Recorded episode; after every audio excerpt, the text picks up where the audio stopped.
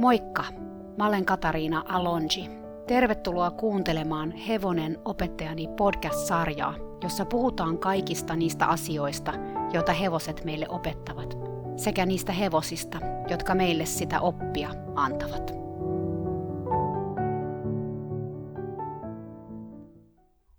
Terveisiä taas täältä kotikaranteenista. Viime viikolla mä kerroin teille mustasta puoliveritammasta nimeltä Little Love ja mun omasta vihastani, joka kiehu juuri tämän nimenomaisen hevosen kanssa pintaan tavalla, joka johti henkilökohtaiseen kriisiin sekä aloitti usean vuoden matkan tämän uskomattoman hevosen kanssa. Tänään mä jatkan tätä Little Lovein tarinaa, mutta sitä ennen mä haluan sanoa, että Selkeästi viime jakso oli aivan erityinen, sillä mä en ole minkään jakson jälkeen saanut niin paljon viestejä teiltä, ihanat kuulijat. Se kertoo mulle, että jakson aihe oli tärkeä, se on aihe, josta ei selkeästi puhuta tarpeeksi. Ja se tarkoittaa sitä, että mun pitää puhua siitä lisää. Mutta tähän tämänkertaiseen jaksoon.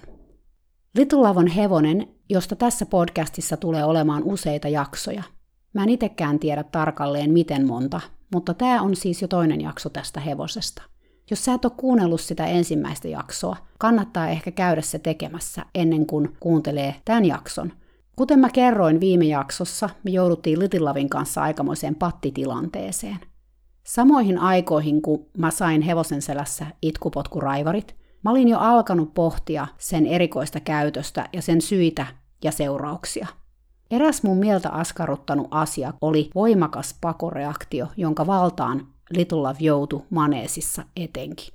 Se teki tätä toki myös muuallakin, kuten kentällä ja maastossa, mutta esimerkiksi maastossa sen kanssa ei koskaan käyty yksin, koska se oli mahdotonta, ja kun sen kanssa mentiin kimpassa maastoon, se harvemmin lähti täysin käsistä, koska se halusi pysytellä lähellä kavereita.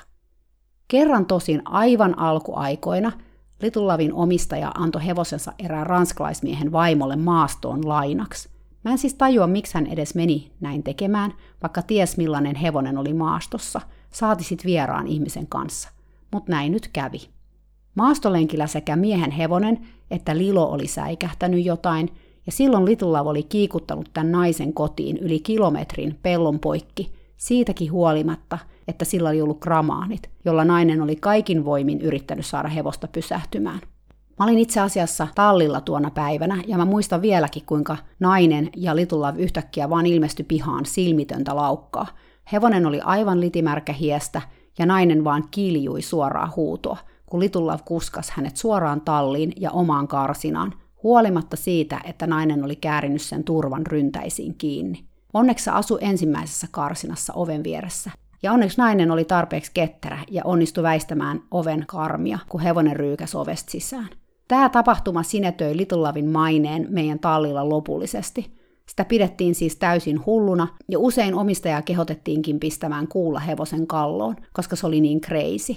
Ranskalainen mies haukku Lilon omistajan aivan pataluhaksi, koska oli kehdannut antaa sekopäisen hevosensa lainaksi hänen vaimolleen, vaikka hevonen oli complete mondeng, eli totaalisen hullu.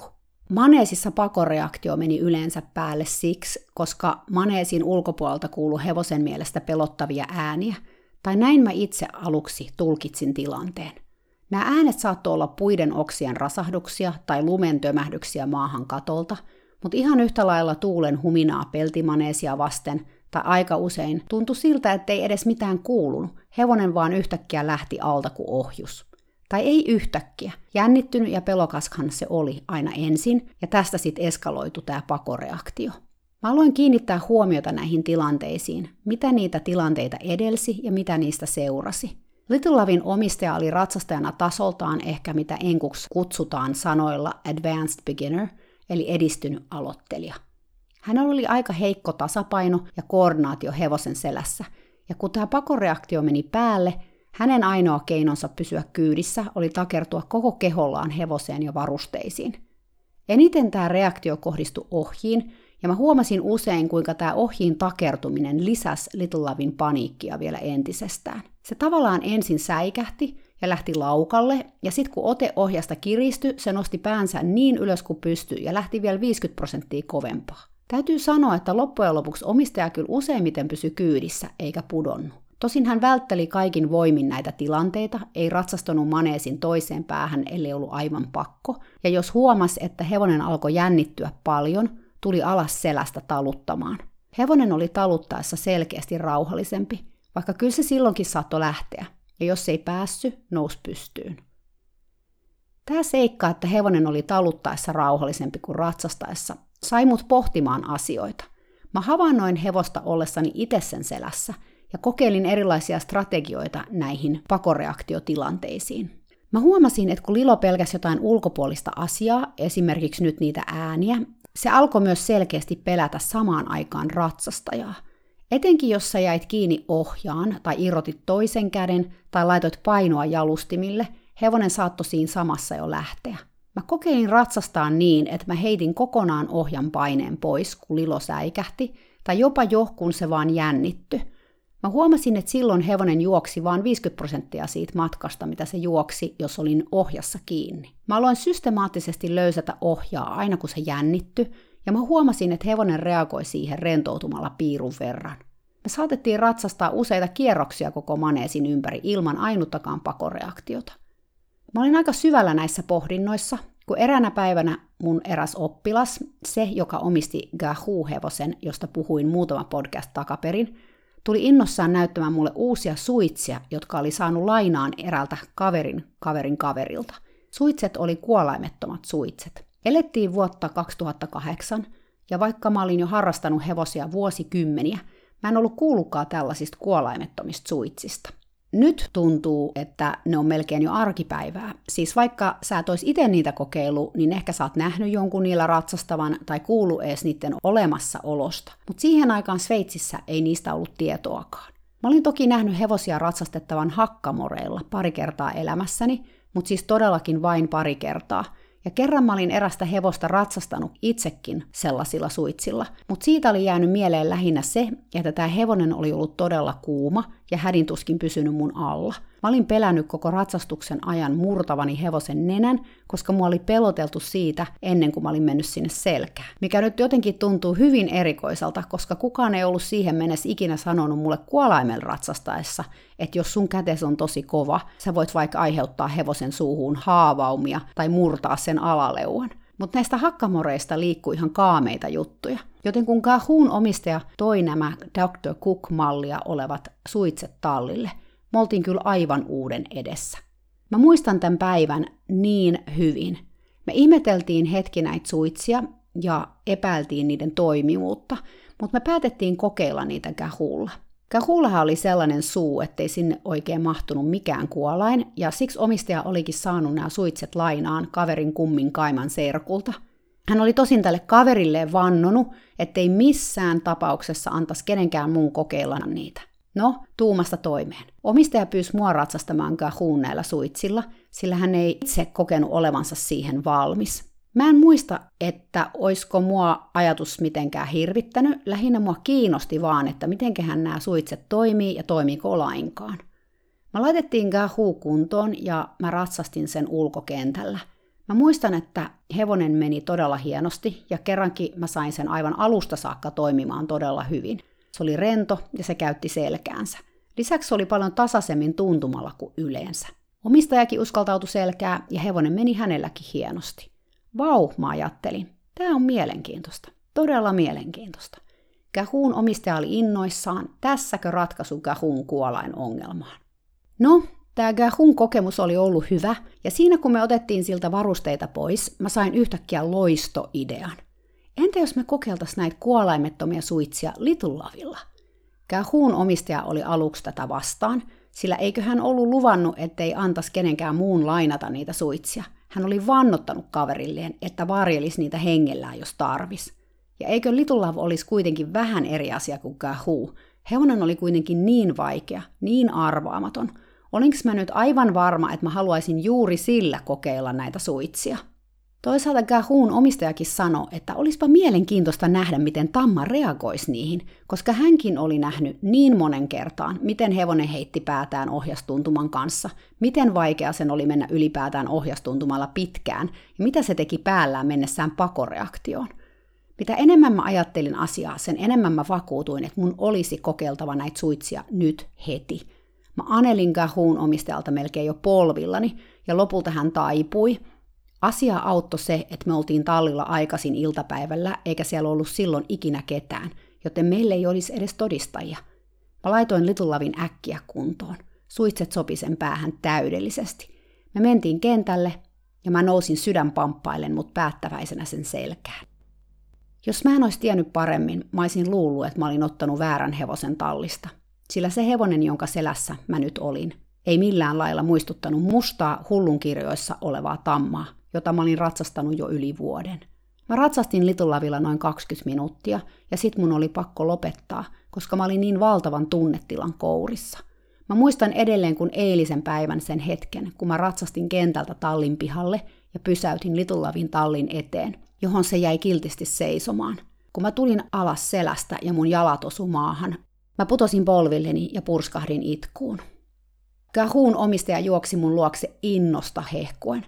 Hän ei ollut voinut uskoa silmiään, miten tämä tamma, joka ei ollut suurin piirtein ikinä mennyt rentona ja oikein päin, oli nyt mennyt niin 20 minuuttia putkeen. Miten se olikin tehnyt kaikki siirtymiset ja lisätyt noin vaan, niin kuin se olisi aina osannut tehdä niin – eikä se ollut säikkynyt tai lähtenyt käsistä, mutta ei myöskään hyytynyt tai ollut edes vähäkään raskas. Mä en pystynyt vastaamaan, koska mä edelleen itkin aivan hysteerisesti, ja välillä nikotellen pyysin hevoselta anteeksi yhä uudelleen ja uudelleen. Little Love seisoi mun vieressä ja paino turpansa mun naamaa vasten, ja hengitteli vasten mun kasvoja, aivan kuin se olisi yrittänyt sanoa, että ei se kuule haittaa, että sä oot hidas ihmisen lapsi ja et tajunnut näitä asioita ennen kuin nyt. Ei se haittaa. Parempi myöhään kuin ei milloinkaan. Mä uskon nyt jälkeenpäin, että Little Love tiesi tasan tarkkaan, miten tärkeä asia tämä oli. Tai siltä se ainakin tuntui. Aivan kuin se olisi tiennyt, että nyt kannatti tehdä kaikki asiat päinvastoin kuin mitä oli aikaisemmin tehnyt. Että nämä pahvit ihmiset huomaa, mihin suuntaan tässä on lähettävä. Mitä mä oon yrittänyt kertoa heille jo pitkään. Mä haluan nyt sanoa, että tämän tarinan pointti ei ole kertoa teille – että kuolaimettomat suitset on paremmat tai huonommat tai mitään verrattuna kuolaimellisiin suitsiin, tai ylipäätään puhua teille varsinaisesti näistä kuolaimettomista suitsista, vaikka kyllä mä senkin teen tietysti, koska ne on osa tätä tarinaa. Vaikka nämä suitset oli tässä hetkessä kaiken keskiössä, ne oli oikeastaan vaan se kulkuneuvo, jolla mä pääsin pisteestä A pisteeseen B. Tai oikeastaan sanotaanko, että mä pääsin vihdoin ulos siitä laatikosta, missä mä olin elänyt siihen saakka. Tähän hetkeen kiteytyi mulla nimittäin aika monta asiaa. Ensinnäkin mä tajusin, että Litulavilla oli jotain perustavanlaatuista häikkää suussa. Kyllä, sen hampaat oli hoidettu eläinlääkärin toimesta ja niiden piti olla kunnossa. Eläinlääkäri oli sanonut, että suussa ei ollut yhtään mitään vikaa. Mutta nyt tämä hevonen oli kertonut mulle koko olemuksellaan, että oikeastaan kun sä et laita sitä kuolainta mun suuhun, mä pystynkin olemaan tuntumalla ja liikkumaan rentona eteenpäin. Se yksistään kertoi mulle, että suussa oli joko selkeästi jotain fyysistä vammaa, tai että kuolaimeen liittyi jotain henkistä traumaa, joka laukesi sitten kuolaimen johdosta erilaisissa tilanteissa. Tai molemmat. Tämä ajatus herätti mus miljoona kysymystä. Mä olin jo miettinyt tätä asiaa liittyen siihen pakoreaktioon. Mä olin jo huomannut, että ohjien heittäminen kaulalle pienensi sitä reaktiota. Nyt mä tajusin olleeni silloin todella oikeilla jäljillä asian kanssa – mutta kaiken tämän lisäksi oli kyse vielä suuremmista asioista. Nimittäin siitä tiedosta, mitä mä olin oppinut ja mitä mä olin ottanut vastaan, kyseenalaistamatta sitä mitenkään. Mulle oli opetettu sen 30 vuotta, että kuolain on se, mikä kontrolloi hevosta. Että ilman sitä ei ole mitään. Tai kun oikean asiaa ajattelee, tätä ei ollut varsinaisesti mulle edes opetettu. Se vaan oli asia, jonka mä tiesin. Samalla lailla kuin mä tiesin, että taivas näyttäytyy meille sinisenä. Okei, kyllähän sitä mietittiin ehkä, että mikä kuolain sopii kellekin ja pitääkö olla joku toinen kuolain. Ja mä tiesin, että joillakin kuolaimilla saadaan vaikka norsu pysähtymään, niin kuin on tyypillistä sanoa, kun puhutaan niin sanotusta norsujarruista. Olinko mä miettinyt, miksi jollain kuolaimella se norsukin pysähtyisi? No, no en juuri. Okei, jollain tasolla mä tietysti tiedostin, ja kyllähän siitä puhuttiinkin, että joku kuolain on kovempi ja joku on pehmeämpi. Ja mun omasta mielestä oli selkeästi parempi käyttää kuolaimia, jotka oli niitä niin sanotusti pehmeämpiä kuolaimia. Tavallinen nivel tai kolmipala tai ehkä joku suora kumikuolain. Ne oli mun mielestä se, mihin pyrittiin. Kangilla tietysti mentiin, jos treenattiin ylemmällä tasolla. Ei näitä asioita mietitty sen syvällisemmin silloin, kun mä aloin ratsastaa. Laitettiin vaan varusteet niskaan, ja sitten mietittiin, miten hevonen saatas tekemään, mitä me haluttiin. Ja jos se ei onnistunut, mietittiin, millä varusteilla se sitten onnistuisi. Mutta se, että joku olisi ajatellut kokonaan jonkin niin perustavaa laatua olevan varusteen kuin kuolaimen poistamista, no ei ollut käynyt ainakaan mulla itsellä mielessä. Näin jälkikäteen katsottuna voi sanoa, että mä olin ollut tietämättäni todella tiukassa laatikossa, paikassa, jossa oli tietyt kirjoittamattomat säännöt. Mutta nyt tässä oli vaikea hevonen, se vaikein hevonen, ja se olikin mennyt paremmin ilman sitä kuolainta, jonka mä luulin olevan pakollinen varustus ratsastuksessa. Ja tämä oli se seikka, joka räjäytti mun koko maailman. Koska jos tämä kuolain juttu ei olekaan niin kuin mä luulin, jos se ei olekaan totta, tai se on vain osa totuutta, mikä muu ei ole niin kuin mä oon luullut? Mikä muu ei ole totta? Miten voi olla, että mä oon ratsastanut ja hoitanut ja laitellut näitä hevosia tässä nyt yli 30 vuotta, enkä ole kyseenalaistanut mitään asiaa, vaan ottanut kaiken vastaan absoluuttisena totuutena? Täytyy sanoa, että olipa lievästi typertynyt ja myös typerä olo. Mä olin myös tosi pettynyt itseeni. Mä olin aina jotenkin ajatellut olevani ihminen, joka ajattelee omilla aivoillaan, mutta nyt tämä hevonen tässä oli yhtäkkiä vetänyt maton mun alta ja näyttänyt mulle, että itse asiassa mä en ollut ajatellut yhtään mitään, vaan seurannut vaan sokeasti sitä, mitä mulle oli annettu totuutena, mikä ei ehkä nyt sitten kuitenkaan ollutkaan totta. Ja tämä, siis sen syyllisyyden lisäksi, että mulla oli kestänyt niin hiton kauan tajuta, että titulavilla oli suussa ongelmia, tämä oli se, mitä mä itkin siinä polvillani hevosen vieressä. On aika rajua joutua laatikon ulkopuolelle, kun ei ole edes tiennyt, että koko laatikko on olemassa. Tämä kokemus oli mulle niin valtava, että se muutti mun ajattelun aivan täysin ja kertaheitolla. Jos mä en ollut aikaisemmin kyseenalaistanut mitään, nyt kyseenalaistin aivan kaiken. Ja kun mä sanon kaiken, mä todellakin tarkoitan sitä. Kengät hevosen jaloissa, kaikki mahdolliset varusteet, karsinassa asumisen, ruokinnan, ulkoilun, hoitotoimenpiteet, koulutusmetodit, jopa ratsastuksen, ihan kaiken. Mä voin sanoa, että se oli todella rankkaa, ja mulle tuli aika voimakas identiteettikriisikin siinä samalla, koska mä kyseenalaistin kaiken sen osaamisen, mitä mulla itselläni oli ja jota mä olin opettanut muillekin. Mä aloin siis kysyä niitä kysymyksiä, joita mun olisi pitänyt jo lapsena kysyä. Ja mikä tahansa vastaus ei myöskään kelvannut. Ei ainakaan se, jossa sanottiin, että näin on aina tehty. Tämä prosessi oli myös aika pitkä, sillä kun mä löysin jotain uutta, mä huomasin usein, että mä jäin siihen kiinni eräänlaisena totuutena, ainakin hetkeksi, kunnes löytyikin jotain muuta, vaikka puolen vuoden päästä, joka heitti taas tämän uuden tiedon päälailleen. Ja tämä on todellakin prosessi, joka jatkuu yhä. Onneksi nyt on monessa asiassa myös tiede ottanut vähän kiinni tätä hevosalaa, vaikka se onkin todella paljon jäljessä esimerkiksi koiramaailmaa.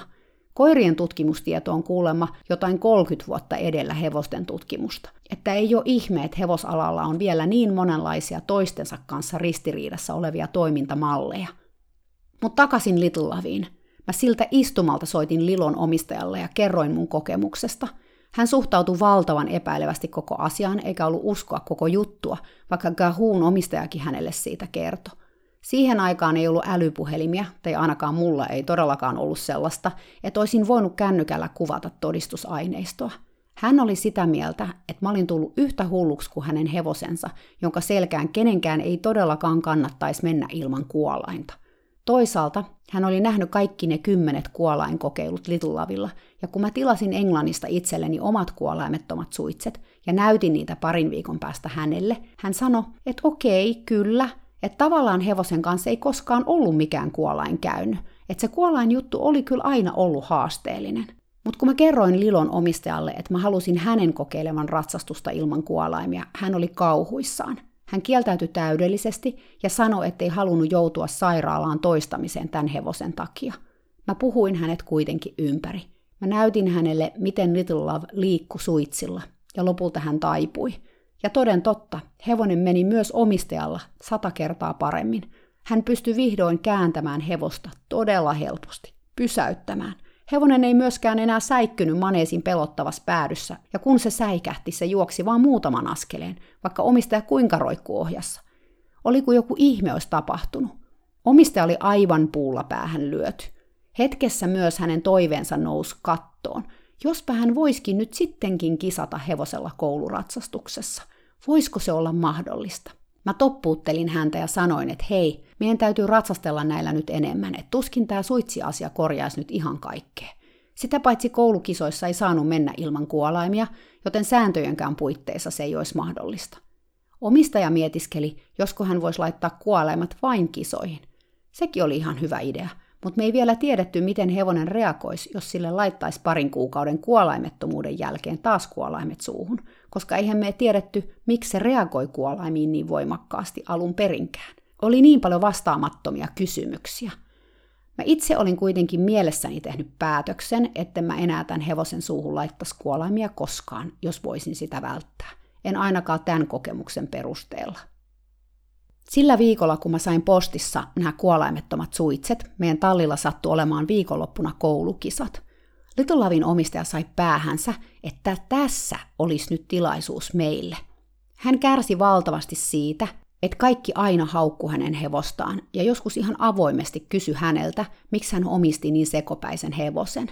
Hän kuitenkin kaikesta huolimatta rakasti Little Lavia, joka hänellä oli ollut tässä vaiheessa jo vuosia – Lisäksi aina kun joku haukkui Litlavia, hän koki syvää riittämättömyyden ja huonomuuden tunteita, sillä hän ties, että ihmiset puu hänen selkänsä takana siitä, että hän oli pilannut hienoliikkeisen tamman omalla ratsastuksellaan.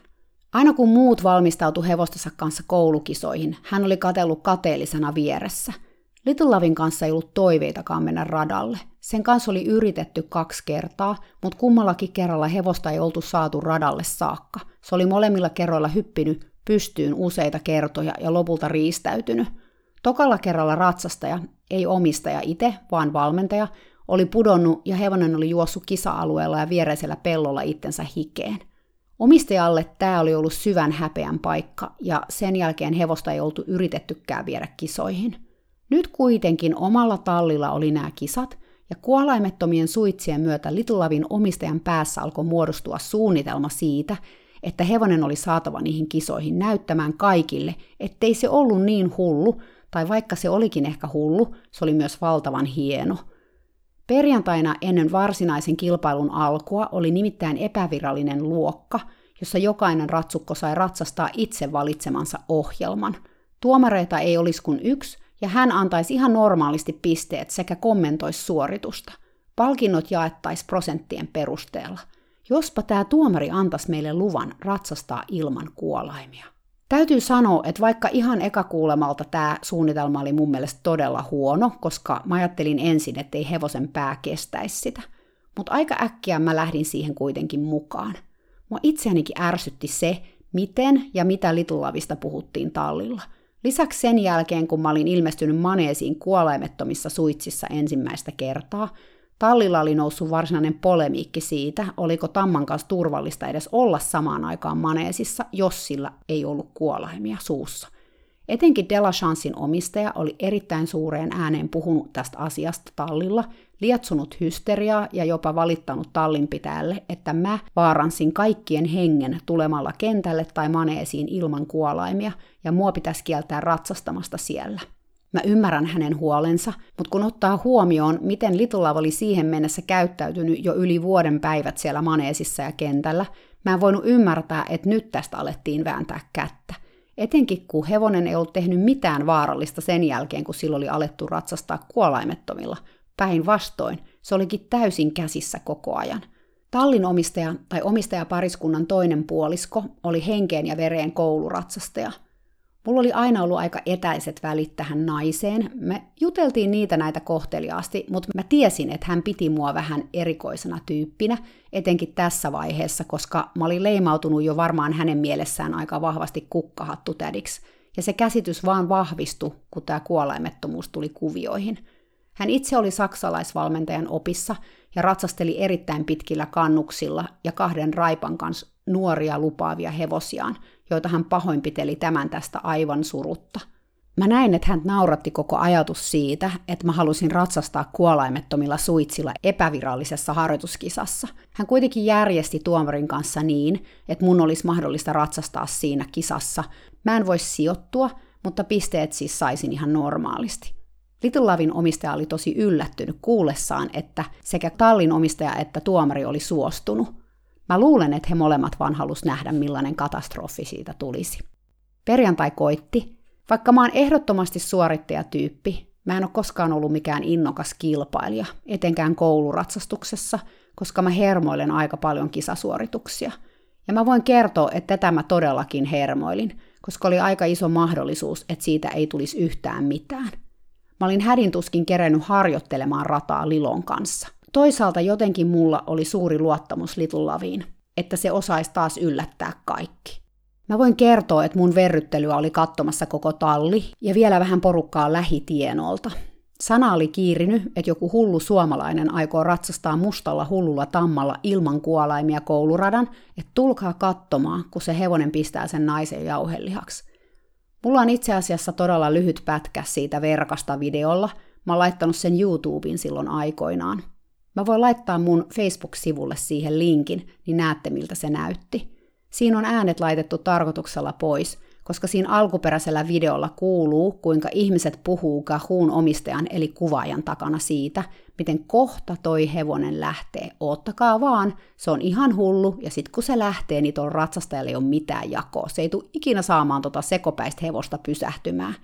Onneksi mä en kuulu näitä puheita silloin sinne hevosen selkään. Sen verran ikäviä ne oli. Mikä siinä onkin, että ihmiset tykkää nähdä toisten epäonnistumisen? Että pitää ihan varta vasten tulla sitä katsomaan. Lilo oli jännittynyt, eikä ihme, koska maneesissa oli porukkaa kuin torilla, ja lisäksi oltiin kisoissa, eli ulkona kuulu kuulutuksia, ja paikalla oli muutama vieras hevonenkin. Ja mä tietysti vähän jännitin, mutta täytyy sanoa, että äkkiä mä kyllä rauhoituin, kun mä huomasin, että ei ollut mitään jännitettävää. Little Love nimittäin suoriutui mallikkaasti verkasta. Ei se mitenkään täydellinen ollut todellakaan, mutta liikku eteen ja pysy mun alla. Sitä pelotti mennä radalle, ehkä eniten siksi, koska alkoi sataa ja ihmisillä oli sateenvarjoja, ja kuten mä sanoin, paikalla oli enemmän väkeä kuin koskaan. On aika hermoja raastavaa ratsastaa ihmisten eessä, kun tietää, että osa heistä toivoo ja odottaa, että milloin sun hevonen lähtee viemään sua. Mutta ihmisten pettymykseksi niin ei kuitenkaan käynyt.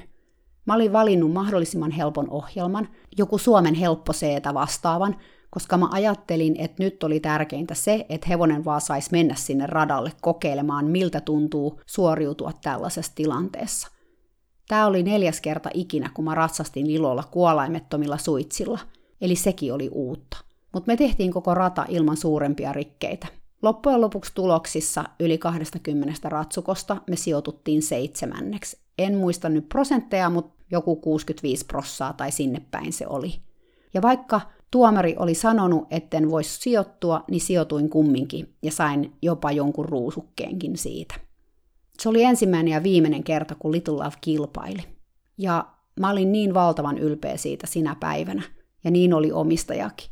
Moni sanoi hänelle, että he olisi ikinä uskonut, että hevonen voisi mennä niin hienosti, ja se oli ehkä se tärkein asia hänelle.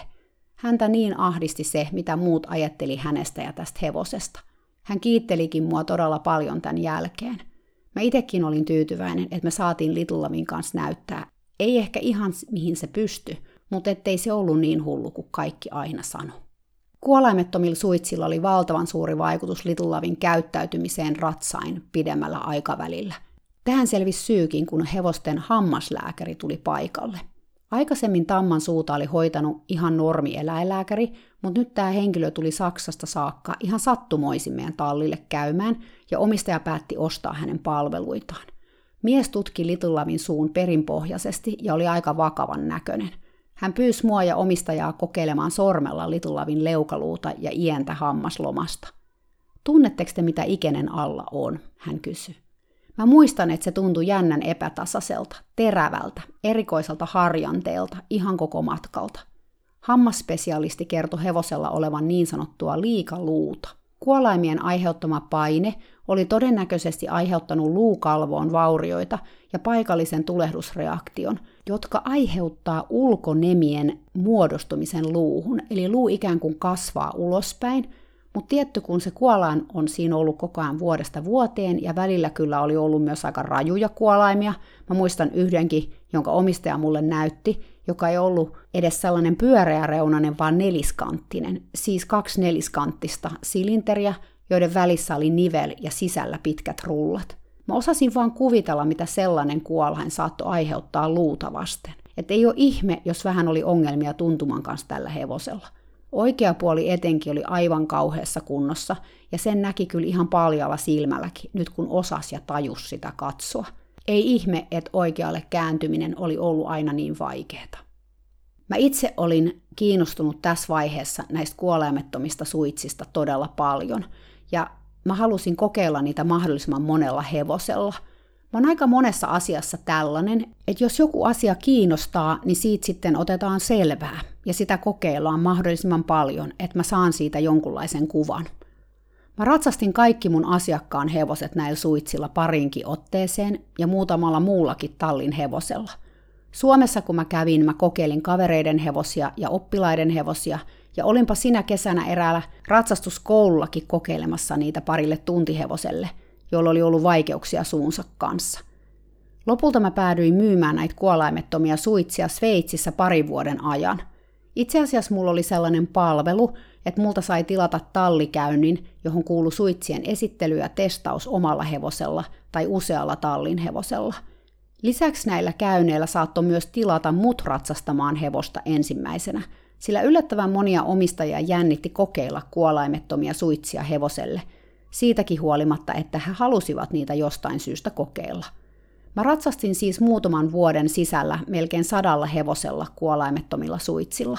Siihen joukkoon mahtui vaikka minkälaisia hevosia vanhasta ravurista GP-kouluratsuun.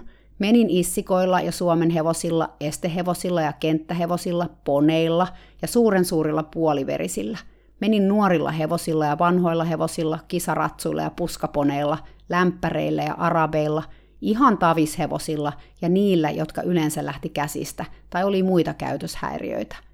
Mä olin valmis menemään oikeastaan melkein minkä hevosen selkään tahansa, vaan kokeillakseni näitä suitsia.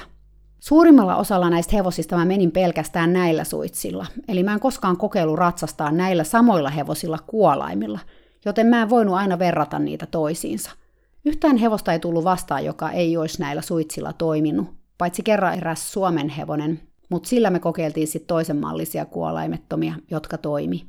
Mä en silloin ajatellut, että hevosta pitäisi jotenkin erikseen kouluttaa ymmärtämään näitä suitsia. Mä luulen, että mä en edes tajunnut ajatella sitä, että niitä pitäisi jotenkin kouluttaa näihin ohjasapuihin, koska jokainen hevonen tajus sen about viidessä ensimmäisessä minuutissa – Toisaalta mä tajuan nyt myös sen, että mä ratsastan paljon istunnalla, joten en esimerkiksi käännä hevosta juurikaan ohjalla. Eli ehkä tämäkin vaikutti siihen. Jos sä nyt kuuntelet tätä ja innustut kokeilemaan kuolaimettomia suitsia, niin kannattaa tehdä se aidatulla alueella. Kannattaa myös ottaa vähän aikaa ja opettaa hevoselle joko maasta käsin tai käynnissä, miten avut toimii, että se ymmärtää, miten ne eroaa kuolaimilla annettavista avuista – vaikka ei ne nyt niin kauheasti eroa sit loppujen lopuksi. Mutta ei sen enempää näistä suitsista. Mä haluan vielä puhua Little. Kuolaimettomien suitsien ansiosta sen pakoreaktio väheni huomattavasti. Kunnes eräänä päivänä mä huomasin, ettei se ollut lähtenyt latomaan mun alta moneen moneen viikkoon. Se saattoi edelleen jännittyä ja myös säpsähtää. Se myös saattoi säikähtää, mutta kun se säikähti, se väisti vähän sivulle tai nosti laukan, mutta jo askeleen kahden jälkeen se taas rauhoittui. Omistajan kanssa ei ollut ehkä ihan niin yksi oikosta, ja monesti mä mietin, miksi se edelleen omistajan kanssa reagoi niin voimakkaasti.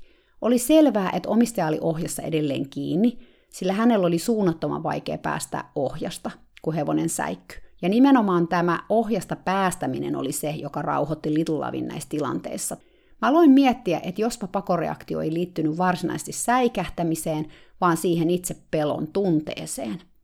Mä kyselin tarkkaan omistajalta, miten muut valmentajat oli suhtautunut tähän säikkymiseen, ja mä sain kuulla, että hevosta oli rangaistu lyömällä aina kun se pelkäsi jotain. Lähinnä sitä oli yritetty pidellä paikoillaan repimällä ohjasta ja samaan aikaan hakattu raipalla. Mä aloin tajuta, että Little Love pelkäs maneesin ulkopuolella olevia ääniä, mutta vielä enemmän se pelkäs pelkäämistä, koska se yhdisti siihen pelon tunteeseen kivun. Kivun suussa, mutta myös kivun, joka aiheutui tästä piiskaamisesta ja ehkä myös kannuksista. Jos aina kun sä pelkäät, sua kiskotaan suusta, jolloin metallikuolain aiheuttaa lisää vaurioita sun jo tulehtuneisiin ikeniis, ja sä saat selkääs samaan aikaan, sua alkaa toden totta hirvittämään se sun oma pelkos, etkä halua sitä tunnetta tuntea ja joutua sitä kautta näihin kivuliaisiin tilanteisiin. Ja kun tunnet sitä tunnetta, se eskaloituu aika nopeasti juuri tämän vuoksi paniikiksi. Kuolaimettomat suitset auttoi kyllä tähän ongelmaan paljon, poistamalla kivun suusta, mutta Nitulavilla oli paljon kipumuistoja, henkisiä traumoja, ja se reagoi edelleen juuri näihin. Tämä oli tärkeä havainto multa, ja jossain toisessa podcastissa mä kerron varmasti siitä prosessista, mikä tästä seurasi, kuinka mä tutkin ja purin Litulavin pelon aivan atomeihin, koska sit loppujen lopuksi Litulav ei ollut ollenkaan niin pelokas hevonen kuin mitä mä alun perin luulin. Siitä oli vaan niissä olosuhteissa tullut sellainen. Lisäksi omistajan kanssa näihin tilanteisiin liittyy myös paljon hänen omaa pelkoaan, joka hänen tapauksessaan purkautui aina raivon kautta. Ja raivo olikin sitten tunne, jota Litulav ei edelleenkään sietänyt kovin hyvin. Se sai sen joko juoksemaan tai menemään lukkoon, olipa sillä kuolaimet tai ei. Joten vaikka tässä podcastissa on ehkä kuulostanut siltä, että nämä suitset ratkaisi kaikki meidän ongelmat, näin ei kuitenkaan ollut. Se oli vain yksi pala tässä vyyhdissä – mutta erittäin tärkeä pala, koska sitä kautta oli mahdollista lähteä purkamaan muita asioita. Ja kuten mä sanoin aikaisemmin, se sai mun silmät avautumaan ja sitä kautta näkemään uudenlaisia näkökulmia Litulavin tilanteeseen, eikä pelkästään edes sen tilanteeseen, mutta kaikkeen hevosen pitoon. Ja kun sun silmäs kerran avautuu, niitä on aika mahdoton enää sulkea ja palata samaan kuin aikaisemmin. Voi että tätä tarinaa voisi jatkaa loputtomiin, mutta mä taidan nyt lopettaa tähän.